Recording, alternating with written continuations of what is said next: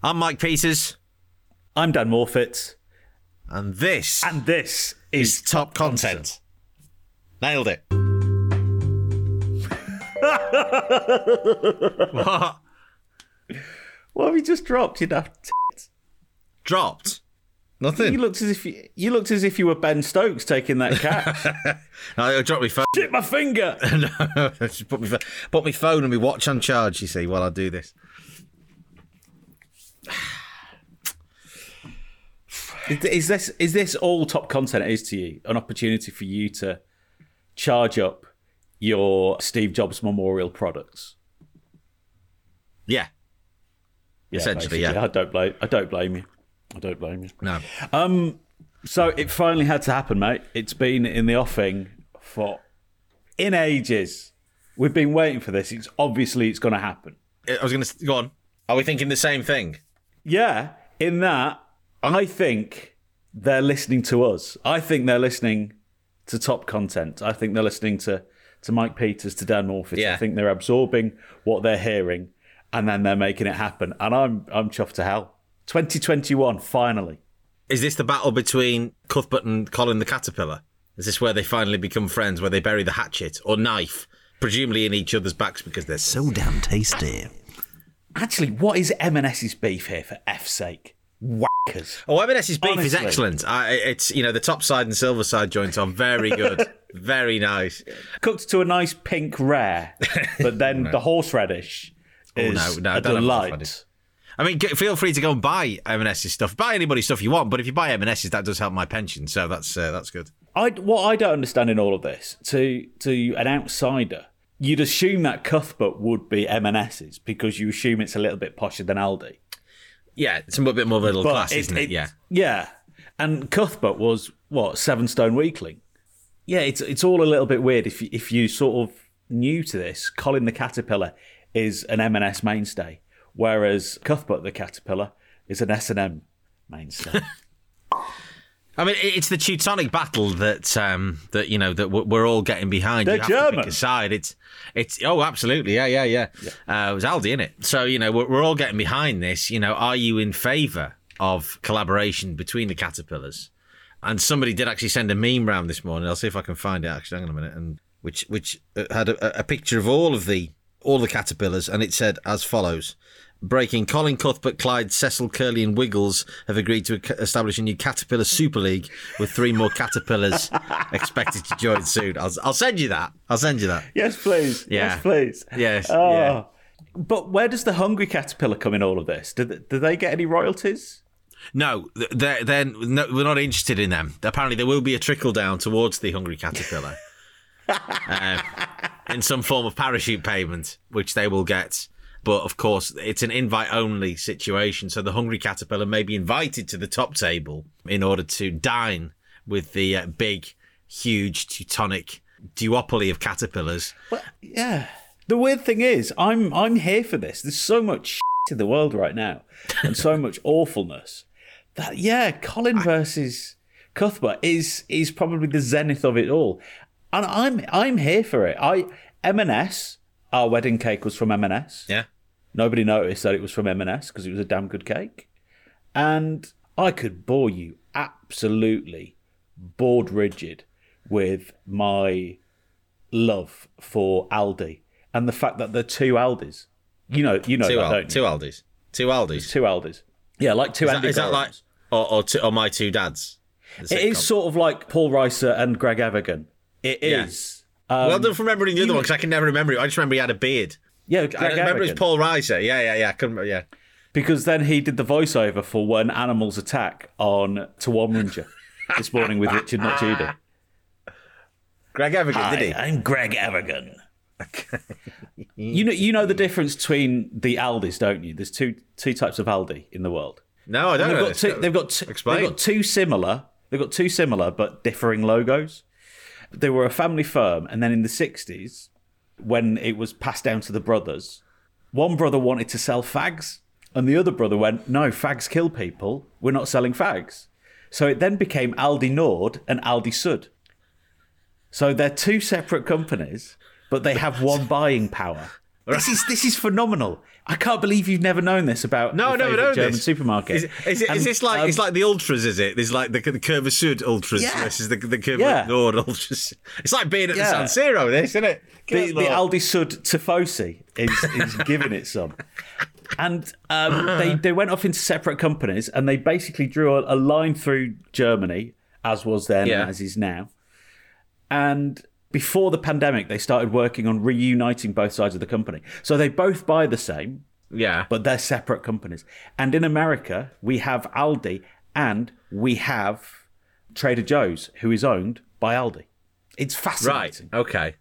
So what they're what they're trying to do is attempt reunification of the Aldis. Yes. Yeah. Okay. So you have to go through the till. Checkpoint hosted by Charlie, where you're confronted by a wall of, this week's bargains, and then you can potentially go into this is absolutely remarkable. I mean, it's reimagining the fall of communism for the 21st century to enable children to understand in a much more literal way. It's almost like a one of them rooms that kids go in when, and it's got like lights and stuff and all the rest of it. It's like a physical, it's an interactive learning experience. An interactive learning experience contained within the environs of a supermarket where you can buy very tasty caterpillars and midget gems, which is my personal. And every Thursday, bargain, buy a 27p. Every Thursday, buy a wetsuit, a jetpack, a rechargeable battery. Oh, frig, what have you bought? I bought this a while ago. It's a trolley bag. Bought this from said supermarket. See? Trolley backpack with extendable handle. There you go. It's good, isn't it? I think it's about 15, 16 quid, something like that. I was like, I'm having that. I shall have that. When are you 40 again? When are you 40, Mike? June. End of June. Yeah. Ticking that time off. Time ticks upon you. Well, do you know what? I've had to go and buy glucosamine tablets this morning. I used to take glucosamine. And I stopped a few years ago, but recently I've had terrible problems. When I get up in the morning, I'm walking around like Frankenstein's monster. It's ridiculous how stiff I am of a morning. Hello, but morning. Good morning. And I'm really struggling. I'm getting pain in my ankles, particularly my left ankle's bad. I've been playing football with the kids and stuff, and I'm like, I can't kick the ball properly. I mean, I could never kick the ball properly. But like I can pass, sidestep the ball. All right, Leon Olsen. Side foot the ball. But I can't, wander the left foot me, tell you. But as soon as I try and put my laces to it, it kills my ankles. I'm like, oh, I've got to start taking... So I've actually been to get something to see if it has any impact. All right, Leon Olsen. Yeah. Bloody hell. Man, you're not even 40. No, I'm not. Come on. No. You need to start doing like yoga and mobility moves and stuff. Thank you. I've just been provided with sustenance to the next. Mrs. has just brought me a cupcake down. Oh my! Oh, that's not. That's why you need. Sorry, she says she's not my missus because I've not popped the question. There you go. Thank you, my significant other, my beloved. That'll do. Is the question? Can I take you up the ass? Is that what the question is? Is popping the? Can I take you up the ass? You're my missus now. No. So I'm eating a mini-egg now. This is now, I know for the sake of a podcast you can't hear this, but this is now like Jimmy Lakewell and D.S. Arnott in that interview room going, D.I. Arnott, please, I didn't tell you anything, did I? No, I didn't tell you anything. No. Well, have you seen the fact that obviously Ted Hastings hosted Have I Got News For You? No. When was that? I on Friday. I don't, as much as I love Hislop, I think he's a fantastic editor of the only print publication in the last 30 years to increase its circulation.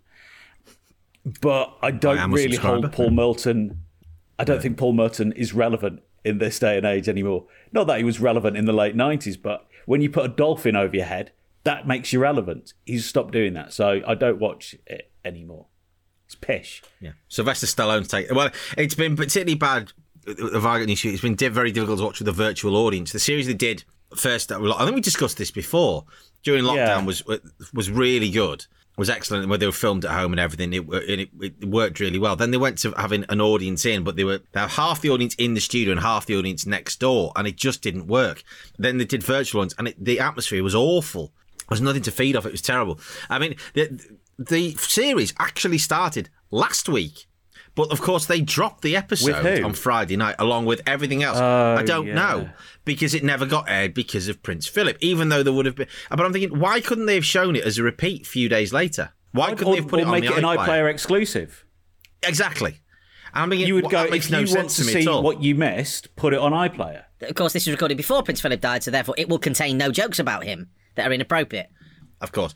So anyway, in a way, we've just given we've given Paul Merton around £9,000 to do fuck all, and all of his recorded musings of I'm so abstract. Fuck off. But he's great on Just a Minute. I love Just a Minute. Yeah, he's but that's the radio, and you've got to have the wordplay. But Paul Merton, I really like Paul Merton. I really love the Paul Merton show on Channel 4. I think he's top tier, god tier improviser. He is astonishing. When you got him and Vranch and Lawrence all there, they're amazing.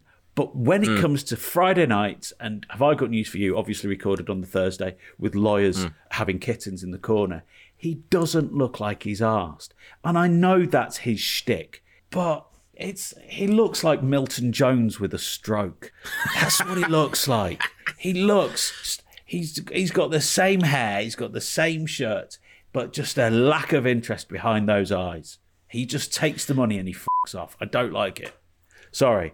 What? Paul Merton. Okay. Oh. Sorry, guys. But I didn't even know it was on. So I got it on a series link.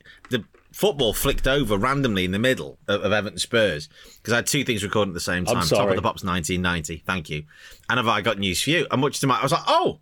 I mean, I didn't go mother of God when I discovered that Adrian Dunbar was hosting. I did, though, when he introduced the first panelist, sat to Ian Hislop's left, Catherine Ryan. And all I just say is Catherine. Watch it and look at what she's done to herself.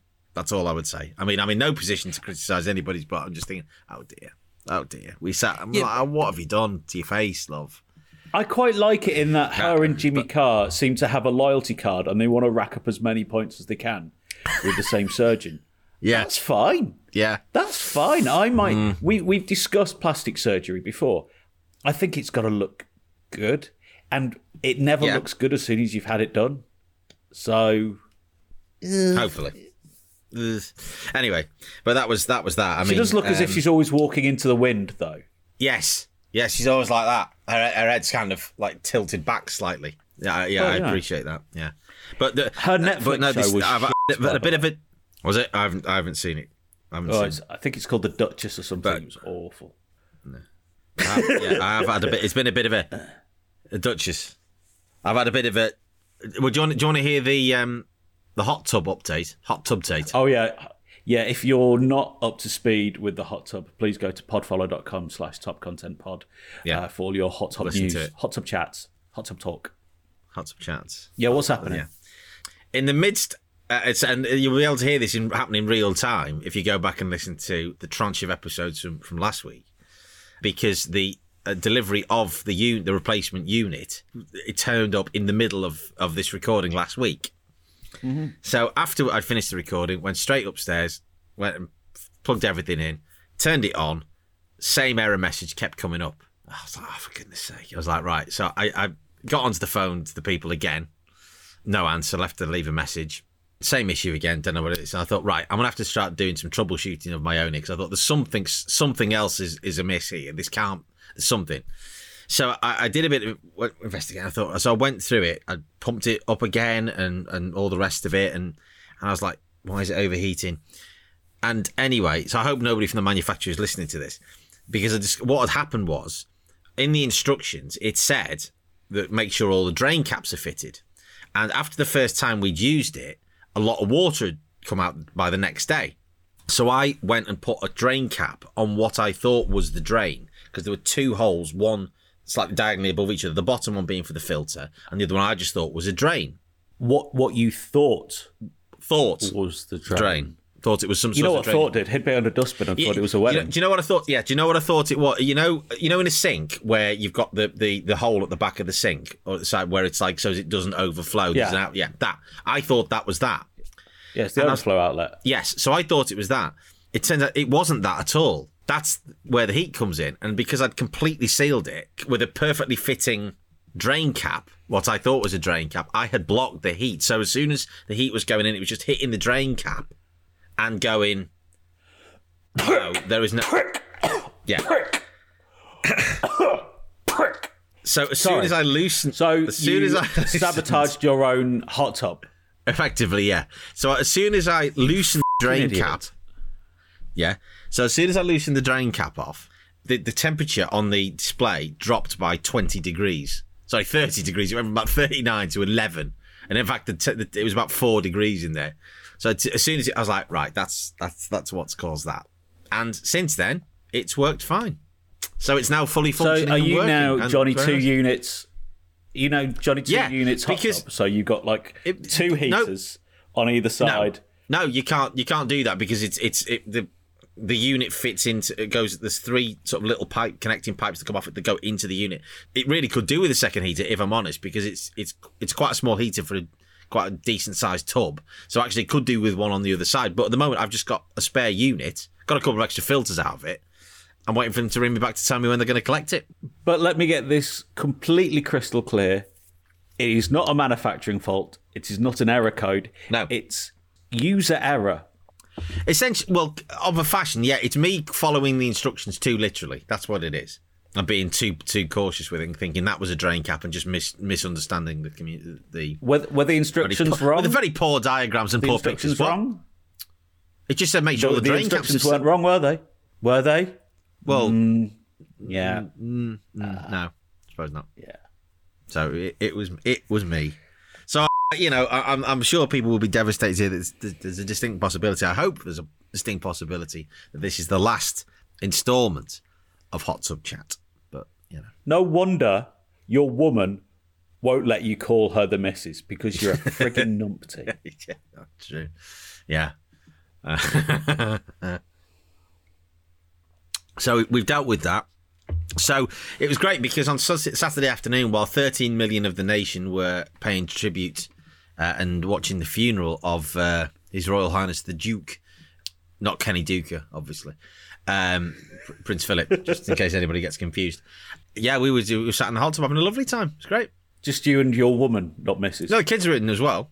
Wow. And then they got out, and then I had to, because when we realised actually there's quite a few, I had to do a bit. You sound like that family from Making a Murderer. I had to get the last bit is I had to do, of course, the side that no one sees apart away from the glamorous side of hot tub action is the having to get sort of a net to get rid of all the flotsam and jetsam that's on the top, because we didn't have a net and I can't find one as of now, so I had to get a sieve. Yeah, the scum on top, all the scum and the little dead midges and dead bodies and things like that. We once had a holiday let in the Cotswolds, and there was 4 couples, 8 of us, and we had a hot tub. And in the morning, my mate Gareth saw the scum on top of the hot tub, and he cleaned it all off with a pair of his used underkecks. Just scraped it off the top. Nasty.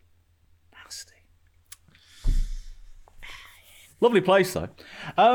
So... Before being derailed by Colin and Cuthbert, this sort of has to do with the seas.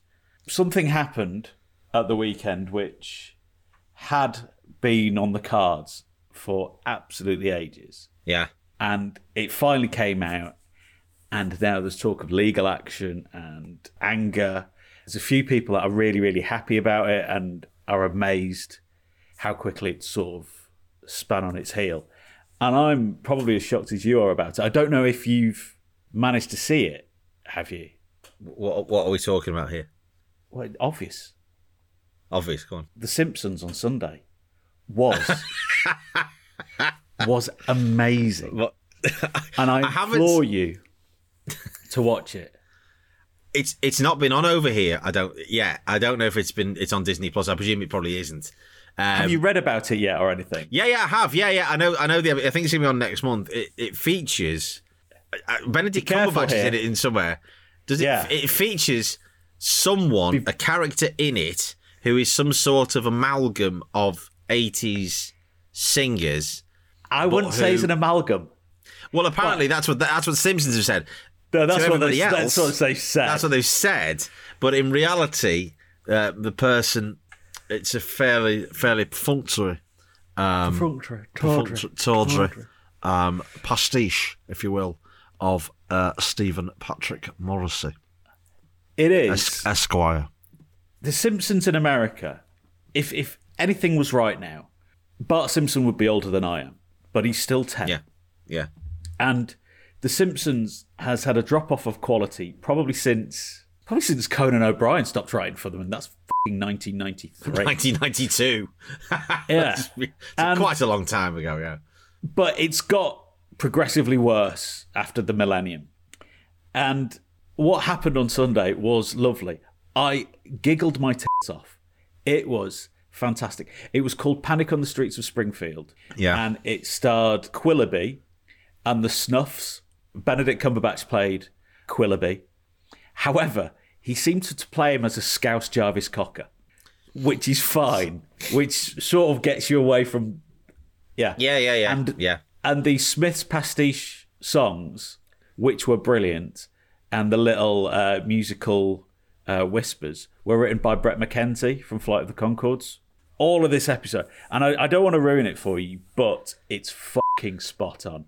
I think the Simpsons writers have been listening to top content because Morrissey pops up as much as Noel Edmonds does on top content, and this is a podcast about news commentary, but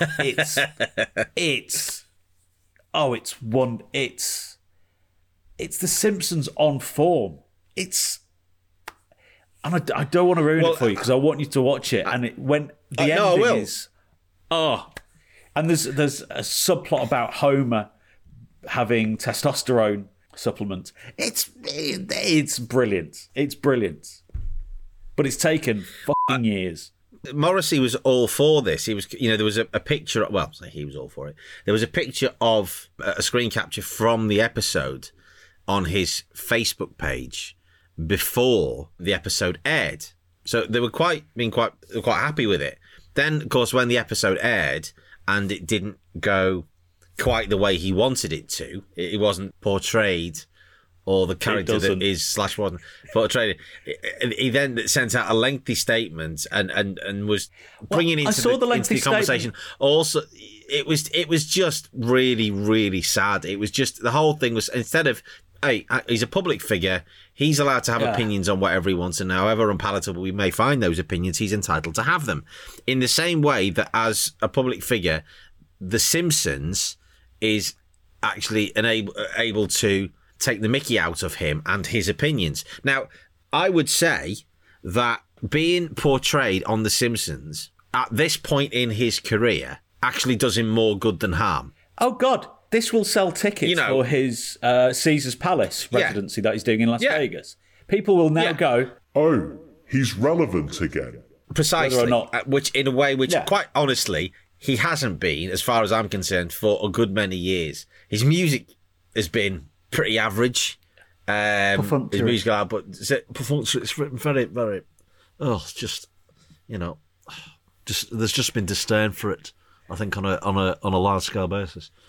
He's trying to do that thing of trying to retain his relevance. I remember watching him be interviewed on the Colbert Report. So this is going back, obviously, several years, given that show hasn't been on since the end of 2014. And I thought, oh, he has got a sense of humour, because he played along with the joke, and Colbert did his usual skewering of him in character. And he said that on the day of the interview that Morrissey had asked for all the staff to eat, the whole building to be meat-free, vegan. And they'd done that. And he took the mickey out of him. And Combo took the mickey out and all the rest of it. And he played along with the joke. And I thought, oh, he has got a sense of humour. He can see, I have the ability to sort of step out of himself and look at himself. And occasionally, my opinions are a little bit out there. And there was this thing about the royal family, and he took the mickey out of that, and it was Colbert took the mickey out of his opinions of the royal family and all the rest of it. But it's like, but I remember a friend of mine is a big fan of his, and went to see him, I think. And there was a gig in Liverpool that he did where somebody threw a beer onto the stage, which has happened at gigs since time immemorial, in the first song, and he walked off the stage and refused to come back on and just went, "Thanks very much, bye-bye," and just walked off because somebody had thrown a beer at the stage. But compare and contrast that with Pantera, the Cowboys from Hell. If people throw beer onto the stage, they drink it. Then they fill up the cup and throw it back. So you have to watch the episode. It is amazing. It is not just for all the build-up. The build-up's beautiful. But then the denouement is, it's too many foreigners in the world. That line is brilliant. Whoever wrote that at The Simpsons, there's too many foreigners in the world. Many foreigners in the world. Amazing. Amazing. I just feel, the only person I feel bad for, as I always do with the Smiths, is Johnny Marr. Because the man's a genius. The man's a frigging genius. And Morrissey has shown himself to be, post the Smiths, basically a sixth form writer of poetry. Yeah. I'm going to write my memoir and it's going to come out on Penguin Classics. But it's not a memoir and it's not a biography. It's a fiction of Stephen Patrick Morrissey. F*** off. But you've got to watch it. It's amazing. It's amazing. I'm struggling to what last time to watch that after Line of Duty was friggin' amazing. Compare and contrast. And who will be the first of the gang to die? I don't think it's Kane. But you called it. You said this about 3 weeks ago. You said, I think she's going to get shot, and you may very well be right.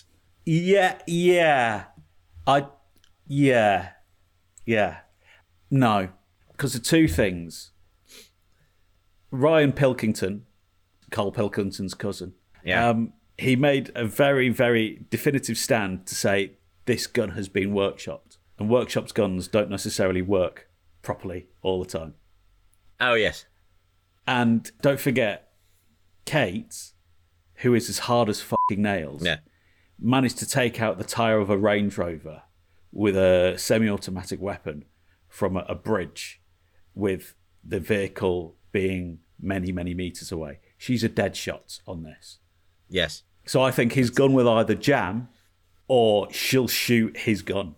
I don't think she'll go for the lethal shot because she's smart. But we'll have to see. And the fact that Tommy Hunter is both... So Joe Davidson, Kelly MacDonald, is both the niece and daughter of Tommy Hunter. It's a bit wrong. Ugh. Bit wrong, but Jimmy Nesbitt's in it as well, which is fantastic. We've only seen him in photos so far. That's a good hairline. There was, I have to say, two things, criticisms I would have. Firstly, to get George Costigan, the great George Costigan, back for that one single scene was a bit of a waste for me because he just comes on, goes, I can't remember anything, and then wets himself. I'm like, come on. No, I know, that's but a bit he of did a... that on purpose. He was fine. Because he was giving it to the prison guard, and then he sat down and got asked questions he didn't want to answer. Oh, of course, yeah.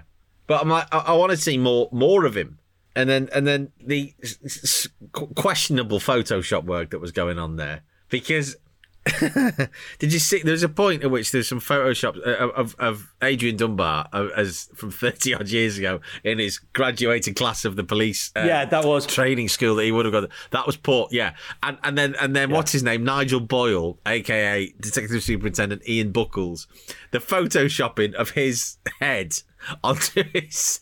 From obviously what was an old passport photo. It was crap.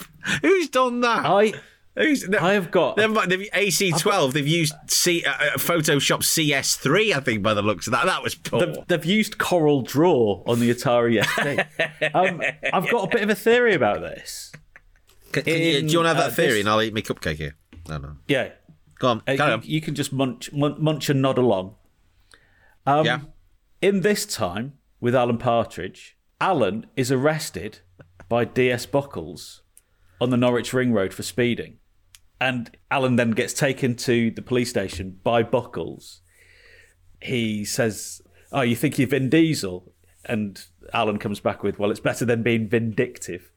And it's a brilliant line. And then he asks Norwich Constabulary for some compensation. So Buckles arrested Partridge. Right. Okay. Yeah. Who was the commanding officer of the siege of North Norfolk Digital /Shape? The way you wanted to be in Alpha Papa. I can't remember.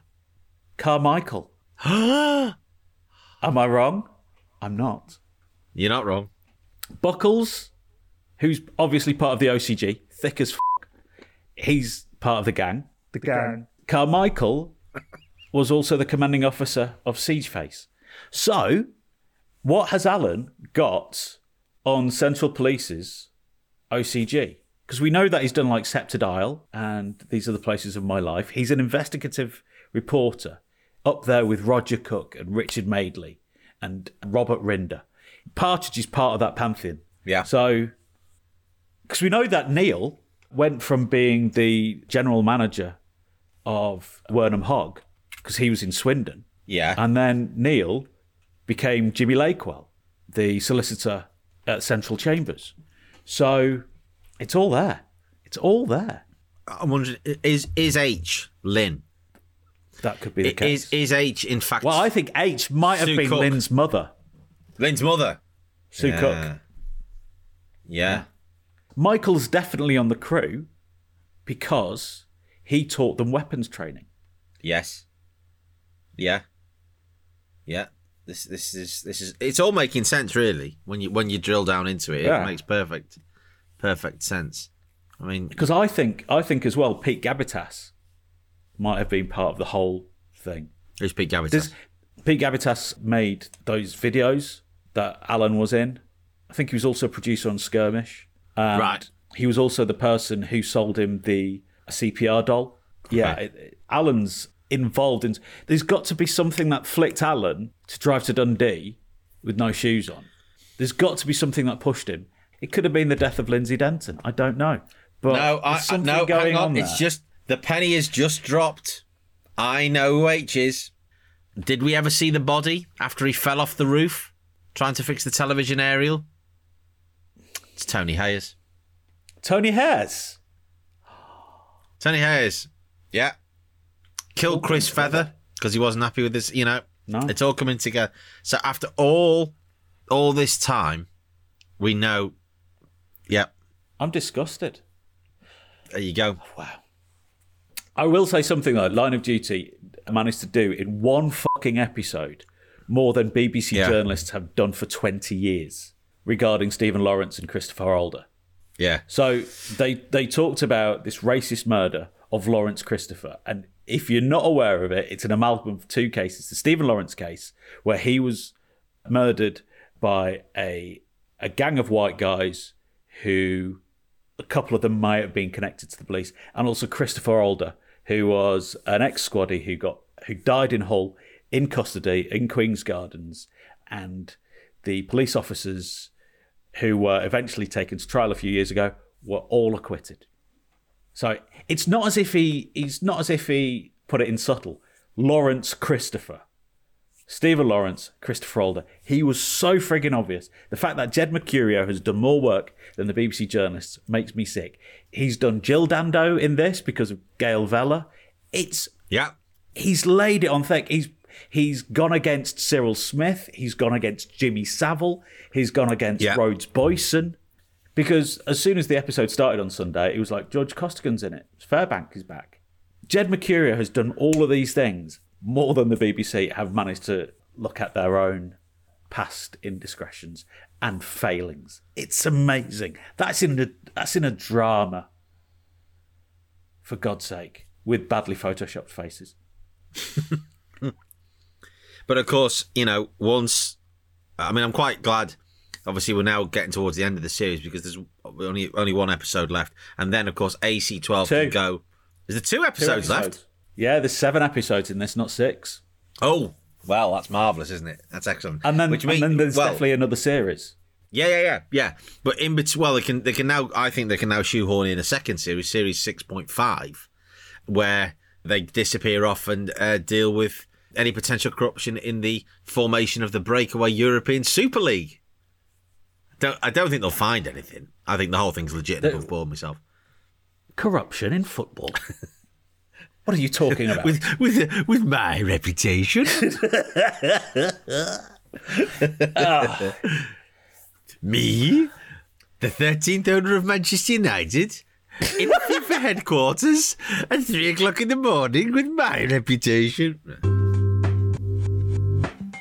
Thank you for listening to yet another top content. We're riding high in the charts. I don't know how that's happening, but I put that down to you going to podfollow.com/topcontentpod to listen to our full archive.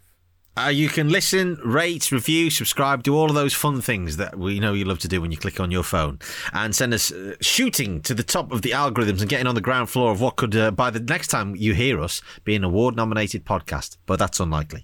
You can also find us and keep up with all our latest news and things and stuff on social media at Top Content Pod on Facebook, Twitter, Instagram, and TikTok. As ever, Top Content has been a Top Content production.